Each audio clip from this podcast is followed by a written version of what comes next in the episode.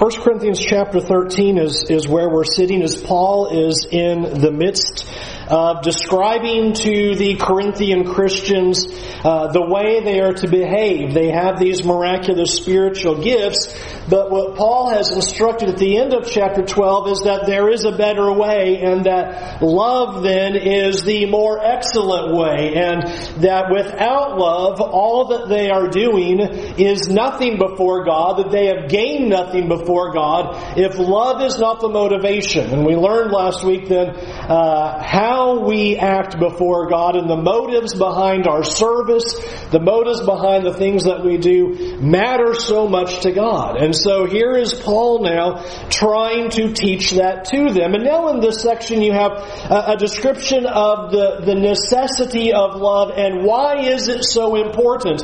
Why would love be the more excellent way rather than the spiritual gifts that they are arguing over and trying to determine, well, we think tongues are better or prophecy is better. And Paul has come in and said none of them are better. Love is the better way to go. So why is that the case? You'll notice as was read for us a moment ago, uh, from verse 18 to, to verse, uh, excuse me, from verse 8 to verse 13, you have this description simply to point out that love is important because it doesn't end. That's how verse 8 begins. After this long description of love from verse 1 to verse 7, which useful for marriages, useful for families and all that, but the primary point is this is how the congregation is to behave. Love is of the utmost, and that is what to be, is to be practiced between Christians. And here is the ultimate reason why love is superior.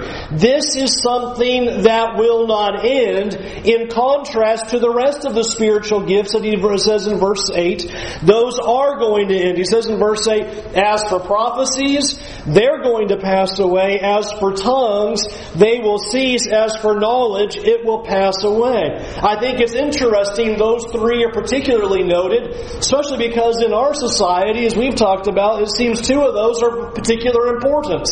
Uh, people today really key in on speaking in tongues or of having prophecy. And so here Paul notes and says, these things are going to pass away. And the argument that he's presenting is, so you need to stop arguing over them. And stop having a competition over which gift you think is better, because all of those spiritual gifts are going to pass away away. They're going to be set aside at a particular point. Now, verses 9 and 10 are the explanation of that. You'll notice that in the, the very first sentence of verse 9 where he says, For. So I'm going to explain to you why love is superior and how these gifts are going to pass away. Notice it in verse 9. For we know in part, and we prophesy in part, but when the perfect comes, the partial will pass away. There's the explanation that he gives. And that's what we need to go and break down and figure out, okay, well, what is the perfect and what is the partial that he's talking about here? He says, okay, here's what's going to happen. Prophecies and tongues and knowledge, all of these spiritual gifts are going to stop. And the reason why is because the perfect is going to come. And when the perfect comes, the partial is going to pass away. That's his explanation. So the sermon's done, let's go home. Well, what exactly is that talking about? Because he's giving a time marker and saying, okay, now here's when you know all that's going to stop. So we need to then figure out what is he teaching these Corinthians. He shows us pretty clearly in verse 9 and 10 what the part or the partial is. That's these spiritual gifts. He says it right there. We know in part, we prophesy in part, but when the perfect comes, the part, that'd be literal, the part, the partial will pass away. So these gifts are considered a part or a partial. Why would he call it that? I think that's where we need to start for a moment. Why would he say miraculous spiritual gifts, the gift of tongues, the gift of knowledge, gift of healing, gift of prophecy, all of that listing that we read in chapter 12, why is that called part or partial? And I think the, the most obvious conclusion is, is because that is the way God is revealing is in these partial revelations. He's revealing the new covenant. He's revealing his mind through these Christians, through the apostles, through those who have these miraculous spiritual gifts, through some with prophecy, through some with tongue speaking, through some with knowledge, uh, through some with all of these various gifts. This is how information is being given about the new covenant of Christ. Put yourself there in the first century for a moment. Could you open your scriptures and unroll a scroll? There you stand at about 54 AD to the Gospel of Mark and learn all of Jesus' teachings about what he says about how to behave as a Christian. No. No, you could unroll your scroll to 1 Corinthians and you could read that. That's what you're going to have at the moment. You have the will of God being revealed in part. And so you have it in prophecy a part, and in tongue there's a part, and in all these various gifts, part of these things are being given. And that's why I think he uses that illustration of a partial, because this is what they have at that moment. We know in part, we're getting prophecies in part, we're using these gifts that are given us this partial information about God. Now, what's interesting is then he says, but when the perfect comes, that's now we need to zero in on is, so what is he talking about? Because when he says when the perfect exists, when the perfect arrives, he says these partial things are now going to pass away, they're going to be set aside. Now, the popular understanding of this is to understand the part, or excuse me, the perfect, to be a reference to Jesus because he's perfect. And you'll notice that in verse 12 it says we're going to see him face to face. And so here's when the miraculous spiritual gifts are going to end. When Christ comes, he's the perfect, and at the second coming, we'll see him face to face, and then all these miraculous spiritual gifts will end. It's pretty majority view, and I understand why that's done. But we're going to slow down a second and move ourselves carefully over the text and see if that's exactly what the Apostle Paul is saying. Before we do that, I just want to observe why, a lot of reasons why I don't think that can at all be what Paul is saying. First of all, I would just simply make the point that that is a statement of the obvious. To, for the apostle Paul to say, don't argue over spiritual gifts because one day when Christ returns, all the miraculous gifts are going to be gone, isn't really helpful to the, dis- the discussion. Know, so for the next thousand years, don't argue over because one day it's all going to be gone anyway, thousands of years from now. Well, that's not terribly useful to the argument. It's a statement of the obvious. Well, of course, the spiritual gifts are going to be gone at the second coming of Christ. We're not going to need those things. That doesn't seem to be useful. Quite along with that, it's a really a pointless conclusion is to say, well, until Christ comes, we're all just going to know partially, but one day we'll all know a whole lot, we'll all fully know. Again, no kidding. Uh, won't that be great? I mean, we talk about that. It will be there. We'll see God, and okay, all our supposed questions may, might be answered now. But that doesn't advance the argument any to the Corinthians to say, okay, here, stop arguing over your gifts because whenever the second coming is, then you'll fully know and the gifts will be gone. Not terribly helpful. Let me give you a really big reason in the text why that can't be is he says in verse 13, there are three things that remain faith, hope, and love. And the scriptures are very clear that when Christ comes, there's no need for faith or hope. There is no hope once Christ comes back. What are you hoping for? And that's the whole argument that, that Paul makes in, Romans chapter 8 is once it's come, there's nothing to hope for. And the kids don't hope for Christmas the day after Christmas. It came. Here it is. They might hope for it 364 days later, but the hope has now been revealed. There's nothing to hope for now. It's arrived. The same thing with faith. You're not going to have faith. There's no need for faith. Uh, in the things that are seen, as the writer of, of the Hebrew of Hebrews would say. Notice he speaks in a sense that says, after these gifts are gone, when the partial has disappeared, there's three things that will remain faith, hope, and love.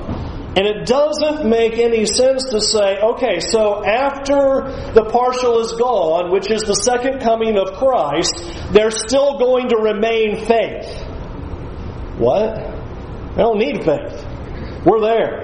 Faith is over. And there's still going to remain hope. Well, we don't need hope either. We're there. We got it. It's Christmas Day. That's what we've been waiting for. It's all good. Faith and hope are not going to remain. That, that, not at all. So it doesn't make any sense for the Apostle Paul to be saying, second coming of Christ, but faith, hope, and love will still exist. Faith, hope, and hope are not going to exist. And the writer of Hebrews and the Apostle Paul make that abundantly clear that faith and hope will be set aside. Now what typically happens is, but look at verse 12. Verse 12 says that we're going to see God face to face. And if, since we haven't seen God face to face, therefore the gifts still remain. I can't tell you how many books I picked up that this is the line of thinking is verse 12. Well, until we see God face to face, then gifts have to remain. Would you please read verse 12 carefully and tell me if that's what it says, that when you see God face to face, that's what we're all waiting for. It doesn't say that we're talking about seeing God face to face in verse 12. That is a massive assumption to verse 12. It doesn't say we're looking for God. And we're going to talk about what that means in, in just a minute. But notice what he just simply is contrasting. He is saying right now we see in a mirror, like in a mirror that is dimly, but then we will see face to face. Not talking about God, but talking about a contrast of clarity. Okay? Now, for us, even that doesn't make a lot of sense. Because when you look in the mirror, can you see pretty clearly? Too clearly, right? You know, not, not so good. Uh, back then, you didn't have glass as a mirror. That's not the way mirrors were. You had a metal object and you could see vaguely, dimly your reflection. You couldn't see it like a mirror you could see today. That's why he uses the imagery of a mirror is put yourself in that first century context. You could see yourself faintly, dimly not very clear, not like when you're standing in front of somebody face to face and you can now see them clearly. That's the contrast. So I want us to just carefully go over verse 12 and notice it doesn't say anything about going and seeing God. It is just a statement of right now, not clearly, then clearly. So right now during the partial, you're not seen clearly, but dimly as in a mirror. But then when the perfect comes, it will be clear like face to face. That's the simple point he's making. So what is he talking about then? I'm going to submit to you that the picture that is given here is kind of a logical progression. And verse 9 is telling us the partial is a reference to the limited knowledge, limited information about the will of God that the Christians were receiving in the first century. They're receiving partial knowledge through a prophecy, through the gift of knowledge, through the speaking of tongues. Since we are told that in verse 9 that the partial is partial revelations of God, the most natural conclusion is that the perfect then is the full revelation of God then we're going to have all of God's information. Now it will be completely revealed to us, no longer in pieces, no longer part by part, not a partial revealing to apostle here, apostle there, a Christian there in Corinth, a Christian there in Ephesus. It's not going to be that way because now the full revelation of God will be revealed. So what I want to do is just take a step back and just look does that make sense of the text? Does that make sense of what Paul is saying? So let's reverse back. Let's go back to verse 8 and let's just walk through verse by verse and see if that answer for the perfect makes the most sense. Back in verse 8. So love never ends. As for prophecies, they will pass away. As for tongues, they will cease. As for knowledge, it will pass away. Simple point. Stop arguing, Corinthians, over spiritual gifts because they're all going to be set aside. They're all going to stop. That's what verse 8 is getting at.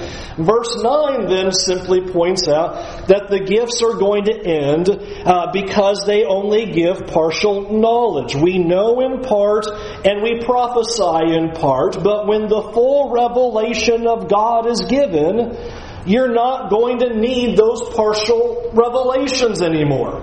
I think that's what verses 9 and 10 are simply saying.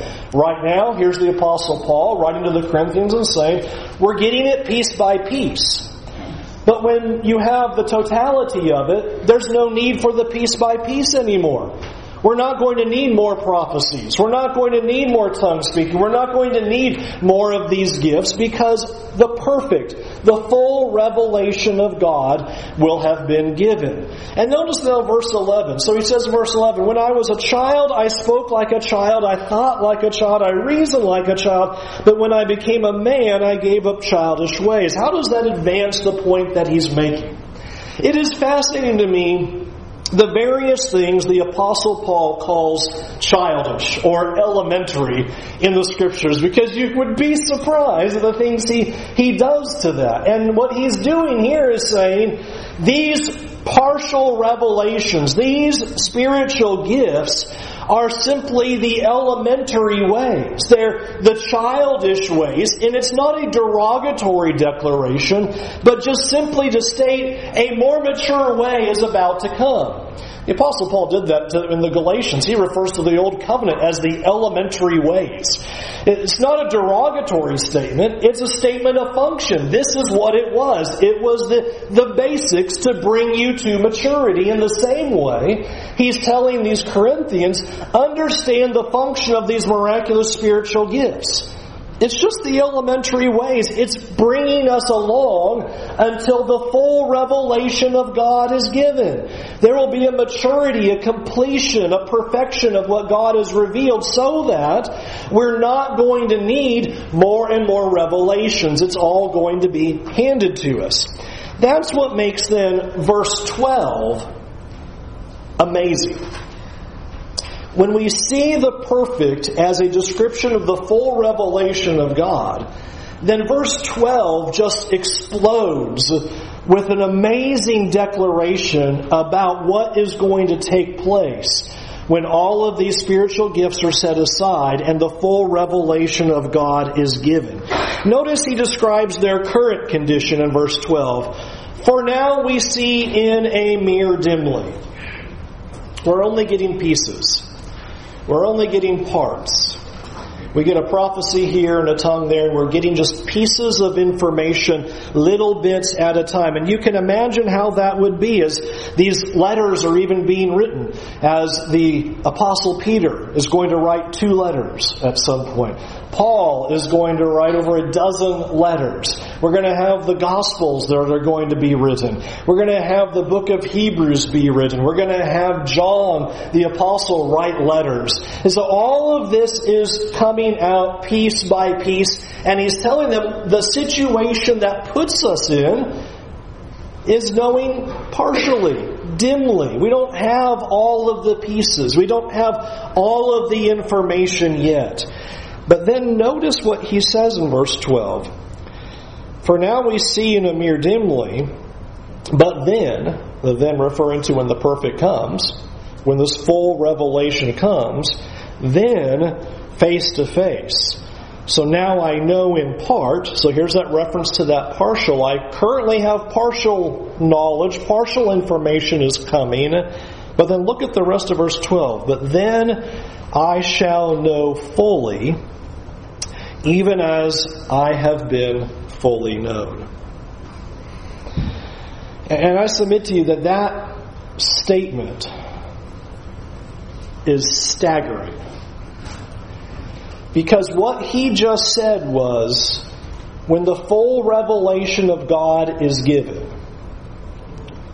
and there's no longer a need for all of these spiritual gifts, and all of God's will has now been unveiled.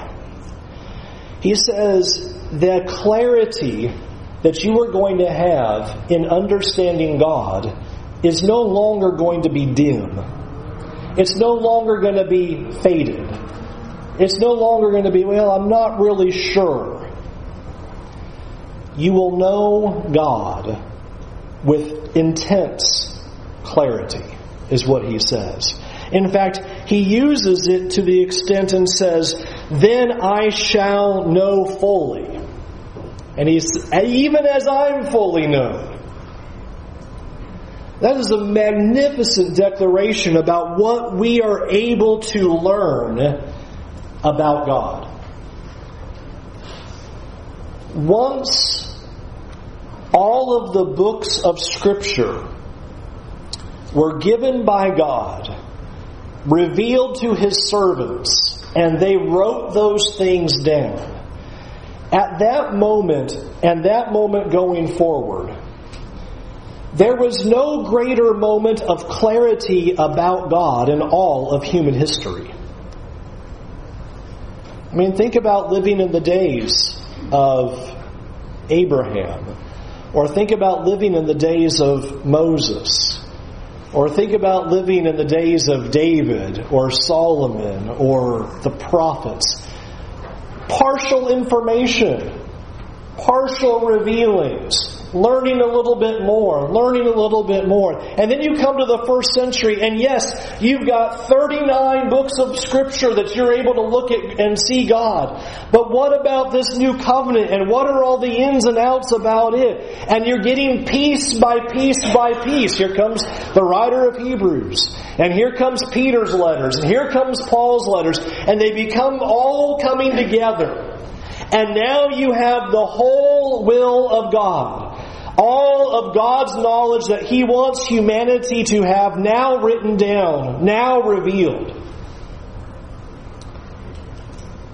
That's a staggering moment in history. When now people can learn all of what God would have them to learn of Him. And so, what he's describing is when the full revelation of God comes, those miraculous spiritual gifts will no longer be needed, but the great things that will be needed, that will remain faith, hope, love these things will continue. The greatest of these is love because, as chapter 13 has taught us, without that, We've gained nothing before God, and all of our activities before God are nothing if love is not the motivation. I would like for you now to just reverse your mind all the way back to the very first lesson when we kicked the series off and consider how that fits perfectly to what we learned in Acts chapter 8 and in Romans chapter 1. Remember, we saw in Acts chapter 8 how were miraculous spiritual gifts given? Simon the sorcerer observed it. When the apostles laid their hands on a Christian, they could impart that gift. Paul wrote to the Romans and said, Though you're Christians in Rome, I desire to come to you that I can impart to you some spiritual gift. He writes to Timothy and says, I laid my hands on you, and that's how you received your gift. The scriptures are clear that only the apostles could give spiritual gifts by laying their hands on another person and no one else. And consider how that fits this. Because once the apostles received these partials, the parts, and wrote them all down, there would no longer be need for the gifts so that when they passed away, there was no reason for these gifts to continue on and transfer on and on. Now we have the perfect. Now we have the full revelation of God. And there's no need then to sit in a corner and hope for a new revelation or to think in one's mind, God is going to tell me something new, something different, a new message. The perfect has come. The full revelation of God has been revealed. And there's no more parts to come to that picture anymore. What is then, I think, amazing about all of that is where that puts us today is a simple statement. You and I can fully know God. That's what he just said in verse 12. You can know him clearly. God has revealed everything we need to know and says that when the perfect comes, this full revelation of God, that will be as clear as can possibly be for us to know and understand God. The reason I think that is staggering is because all too often you hear things and say, well, you know, we just can't know. You know, scriptures, you know, too hard, too difficult, too confusing, too complex. Just, you know, I can't figure it out. Just, you know, who, who, who can understand these things? And I want us to see that Paul says that it would be the scriptures that would be the means by which any person could know God clearly. To put it another way, there's no reason for you to know God vaguely. There's no reason for you to go, well, I just don't really know an awful lot. If you will give yourself to the Scriptures, you can know God and know His will and know all that he says and know his mind. That's what the scriptures are explaining. I can't wait, wait to get to Isaiah 55 and blow up that whole, well, his ways are higher than our ways, and so we can't know God. That's not what Isaiah said. But that's another sermon. Don't let me go there. Hold that. One day. Come. Ah, we get that all wrong. It's not what he said. He said the opposite. He said, You can't know him. I revealed it. Anyway, that's the point that we have to take away we can know God clearly. It disturbs me how much the religious world intends, and I believe intends, for people today to believe that they need a spiritual teacher so that they can know God and you can't do it yourself. You don't need me to know God at all. You can see God clearly if you will just open and read and read and read. And that's why you see, even in the first century, the disciples dedicate themselves to fully knowing God. Why are the Bereans so excellent and virtuous? Every day in the book. Every day. Why would that be so important? Because there's going to be a gold star if you can name 66 books of the Bible one day, you know? No. Because this is the only way to know God. And not only is it the only way to know God, Paul said fully, clearly, all that you need if you will just read it. My encouragement to you will you know God?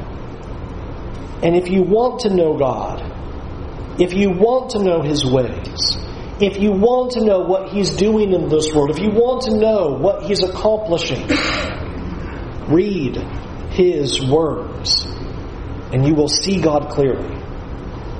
I, I, oh man, I just am enjoying reading the scriptures because every day it's something new of wow. It's just amazing books you wouldn't think would be amazing. Habakkuk, you go, Habakkuk, that doesn't sound fun at all. Oh, it's amazing. You learn so much about God. And you learn about His faithfulness from a book that's called Habakkuk. It's amazing. Know God. You can see Him clearly. And you don't need anybody else. And what a radical shift that would have been. Because back then in the first century, consider. There's a congregation, and we're waiting for somebody to have a partial. Does anybody have a prophecy today? Does anybody have, and God's revealing. But now, there's no looking around of who's got a message. Here's the message open, read, learn, clearly see.